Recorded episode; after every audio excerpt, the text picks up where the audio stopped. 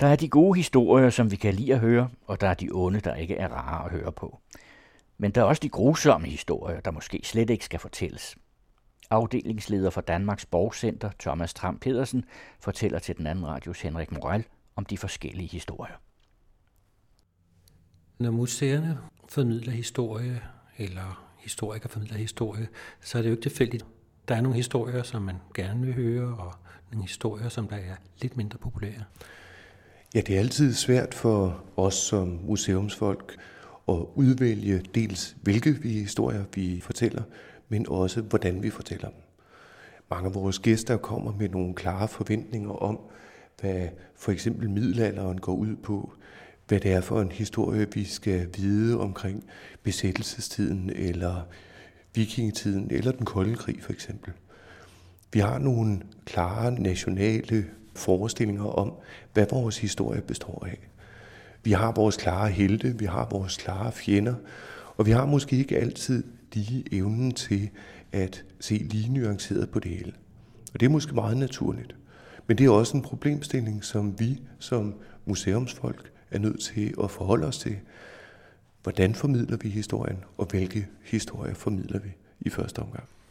Kunne du prøve at give nogle eksempler på nogle af de historier, som er mindre populære?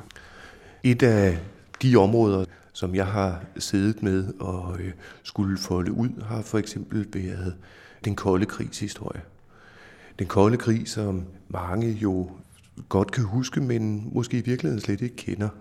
Alle over 25 har levet i den kolde krig og er blevet påvirket af de trusselsbilleder af den verdensopfattelse, som var karakteristisk i den her bipolare verden. Der var man ikke tvivl om, hvem der var de gode og hvem der var de onde. Vi stod på hver vores side. Men en gang imellem der er tingene også mere nuanceret end, end som så. Og det er noget af det, der har været udfordringen med formidlingen af den kolde krig, har i vid udstrækning været, at vi som danskere faktisk ikke ved ret meget om perioden. Selvom mange af os har levet i perioden, så er det de færreste af os, der har haft et overblik. Og hvad er det for eksempel, man ikke ved? Nogle af de ting, som vi som danskere ikke har vidst omkring den kolde krig, det var, hvor tæt krigen egentlig var på, og hvor udsat det danske område i virkeligheden var. Og det er en historie, som kan være svær at forholde sig til.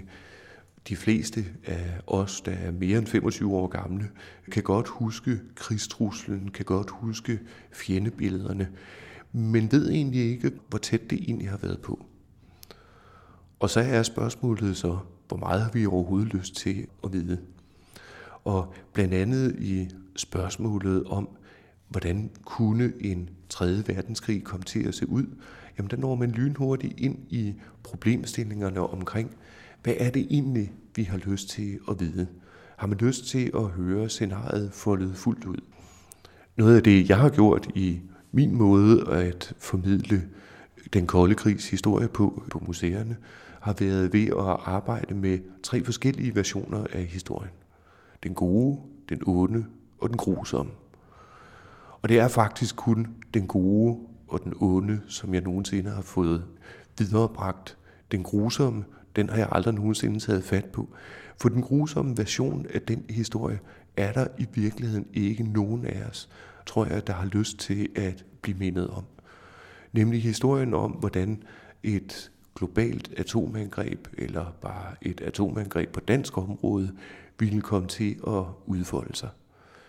Men der ligger spor i historien, og der ligger spor i planlægningen, som antyder, hvordan det her egentlig kunne være foregået. Langt ind ad vejen, så har jeg holdt mig til den gode udgave af historien. Det, at Danmark blev forenet, vi stod sammen om at opbygge et stærkt militært forsvar sammen med vores NATO-allierede mod en entydig fjende mod øst. Den mere nuancerede del af den historie handler jo så også om de interne opgør, der har været både i NATO, men også internt i Danmark, mellem forskellige fraktioner, som har haft forskellige opfattelser af, hvad truslen mod Danmark egentlig bestod af. Var NATO den store hjælp, eller var Varsava-pakten i virkeligheden den store fjende? Eller burde man måske som tidligere have forholdt sig fuldstændig neutral og forsøgt at komme udenom krig? Og så var der vel også bare den kritiske tilgang til de dispositioner, man tog. Noget af det, der jo har været karakteristisk ved hele den kolde krig, også til forskel fra mange tidligere perioder, det er, at man jo har levet i den kolde krig i en helt anden demokratisk tradition, hvor der er opstået en anden tradition for at have forskellige synspunkter, politisk, humanitært, etisk, og diskutere de problemstillinger åbent. Og det har gjort, at man under den kolde krig jo også havde en relativt nuanceret debat om, hvordan Danmark skulle forsvares, hvem Danmark skulle forsvares imod, og i hvilket omfang Danmark overhovedet burde være en del af, af den her konflikt. Nu har du så taget den gode og den grumme. Så kunne du måske for en gang skyld tage den grusomme. I virkeligheden vil jeg meget, meget nødig folde den grusomme historie ud. Den grusomme udgave af, hvad der var sket, hvis en 3. verdenskrig var øh, brudt ud. Vi har nogle antydninger af den, som måske kan få folks tanker lidt videre. Lad os have et eksempel omkring Sjælland, hvor der jo har boet i hele koldkrigsperioden op mod halvdelen af Danmarks befolkning, aller tættest på Warszawa-pakten og aller tættest på, hvor man forventede, at det ville gå galt, og hvor vi efter den kolde krig også har fået bekræftet, at det ville gå galt. Det var på Sjælland 3. verdenskrig var startet. Noget af det første, der var sket i tilfælde af en krig, var et atomangreb på tydelige del af Sjælland, i Stævnsområdet. Og det vil sige, at en stor del af den befolkning, der var der, hvis man ikke havde nået at evakuere dem, jamen så ville den del af befolkningen forsvinde. En anden del af, af den grusomme historie består i Lolland Falster. Lolland Falster fylder ikke ret meget i krigsplanlægning, hverken på NATO's side eller på Varsava-paktens side. Men vi ved fra Varsava-paktens krigsplaner, at man havde tænkt sig i perioder også at bruge atomvåben på Lolland Falster. Ikke til at bombe den lolland falstriske øh, befolkning, men til simpelthen at fjerne digerne på den sydlige del af Lolland og den østlige del af Falster, så en stor del af området ville blive oversvømmet. Den kan man jo selv danne sig nogle billeder i hovedet af.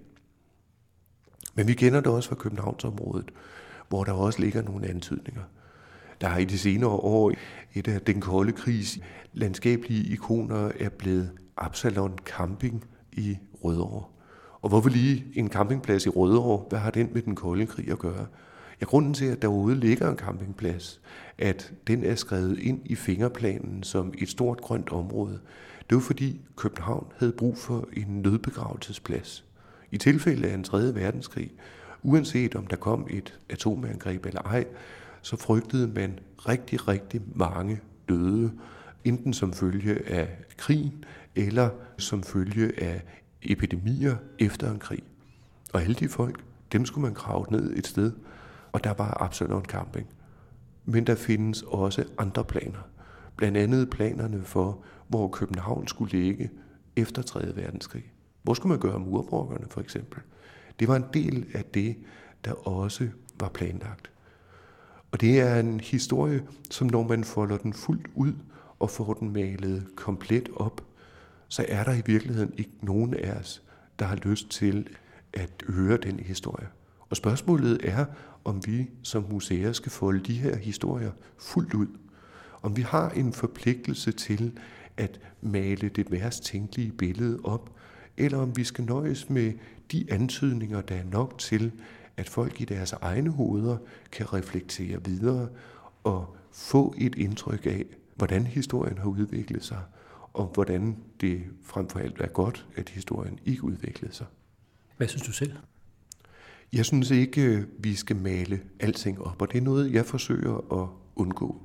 En anden ting, jeg forsøger at undgå i museumsamling, det er for eksempel også at gå på holocaustmuseer. Alle europæiske byer med respekt for sig selv, og sådan set også amerikanske og mellemøstlige russiske museer med respekt for sig selv, har holocaustmuseer. Men hvor tit har vi brug for at blive mindet om den her historie? Hvornår begynder den historie at blive så almindelig og så udpenslet, at vi efterhånden slet ikke kan tage den til os. Fordi vi enten har hørt den så meget, at vi ikke har lyst til at høre den mere, eller har hørt den så meget, at vi ikke kan rumme den. Jeg undgår det selv. Jeg har ikke lyst til at blive mindet om den historie. Jeg har ikke brug for at blive mindet om den historie i alle detaljer for at vide, hvor forfærdeligt det var, og hvor vigtigt det er, at vi undgår, at den historie gentager sig. En gang imellem, så kan man også male for meget op, og det tror jeg, man skal være opmærksom på. Men det er jo så i formidlingssammenhæng. Men når man snakker om forskningen, skal man så ikke have den del med? For eksempel Absalon Campingplads, at det er begravelsesplads. Det er klart, at vi som museumsfolk og som forskere har en helt særlig forpligtelse til at sikre, at de historier går videre for eftertiden. Og det vil sige, at vi skal lave masser af dokumentation, vi skal lave indsamling, og vi skal udforske, fordi vi skal jo vide, hvad det er for historier, vi har at vælge imellem, og hvad det er for historier, vi vil give videre til vores brugere. Men vi har også en anden forpligtelse, og det er nemlig at sikre kulturarven. Det vil sige, give vores fremtidige, de kommende generationer muligheden for at vælge mellem, hvilke historier kan fortælles, og hvordan skal de fortælles. Og der er jo en tendens til, at jo større afstand der bliver til også de grusomme historier, jo nemmere bliver de trods alt at øh, fortælle. Et eksempel kunne være Danmarks forhold til slavehandlen i øh, 16. og 1700-tallet. En grusom, grusom historie, som når man maler den op, kan være svær for de fleste at kapere. Men det ændrer ikke ved, at historien er vigtig, og det er vigtigt at formidle historien. Og det er vigtigt, at der er bevaret dokumentation og genstande, som kan fortælle historien. Englændernes bombardement af København kunne vel også være et eksempel på en af de grusomme historier. Det er klart, at netop krige og de her meget dramatiske begivenheder, de kan pensles meget ud og gøres ekstremt makabre. En gang imellem er det måske vigtigt at tage en historie som for eksempel Københavns bombardement, og også i detaljen beskrive, hvordan det har været det her første egentlig kendte terrorbombardement af en civil moderne by. Hvordan har det føltes? Hvordan har det oplevet? Fordi det også tjener som illustration til, hvordan senere krige kom til at udvikle sig. Og det var noget af det, der var med til at ændre også danskernes opfattelse af krig, fra at krig var noget, der foregik på slagmarken mellem soldater, og til også at rykke ind i vores byer. Jo tættere den her grumme, grumme historie kommer på, jo mere grusom bliver den også. Fordi vi lige pludselig kan genkende os selv i nogle situationer, som vi måske ikke har lyst til at blive mindet om. Men når vi snakker om et terrorbombardement, er det ikke svært at snakke om terrorbombardement, hvis man ikke snakker om terror? Det er naturligvis svært at se bort fra terroren i det, når man taler om et terrorbombardement, som for eksempel øh, Københavns bombardement i 1807. Og det er en vanskelig historie at få ud og, og få kaperet for os. Men det er jo en central historie. Men spørgsmålet er, hvor meget vi behøver at forfølge historien, for at pointen om, at hvad der skete, og hvordan det påvirkede os, egentlig sivet ind for, øh, for de fleste. Museerne har jo nogle muligheder for i udstillingen at komme ret tæt på folk. Der må jo så være nogle overvejelser. Ja, museerne har, synes jeg, en særlig forpligtelse. Vi har en stor autoritet over for vores publikum. Folk tror på, hvad det er, de ser og hører på museer. Og det vil sige, at de kommer også til os med åbne sanser. Og jo bedre vi bliver til at arbejde med de sanser, jo større indtryk gør de historier, vi fortæller os. Vi er blevet langt bedre til ikke bare at udstille genstande i glasmontre og så videre, men også at supplere det med lys og med levende billeder og med stemninger. Og det gør også, at vi som museer skal passe på ikke at overdrive vores formidling. At gøre ting så indlevende og så stemningsfulde, at folk i virkeligheden lukker ned over for vores historier, og det er alligevel ikke lykkes os at få vores historie ud over rampen. En gang imellem så ligger fristelsen meget nær, ikke mindst fordi vi skal konkurrere med andre måder at formidle historie på. For eksempel historiske film, som jo ofte følger historierne helt til dørs i forhold til at vise en hver tænkelig detalje.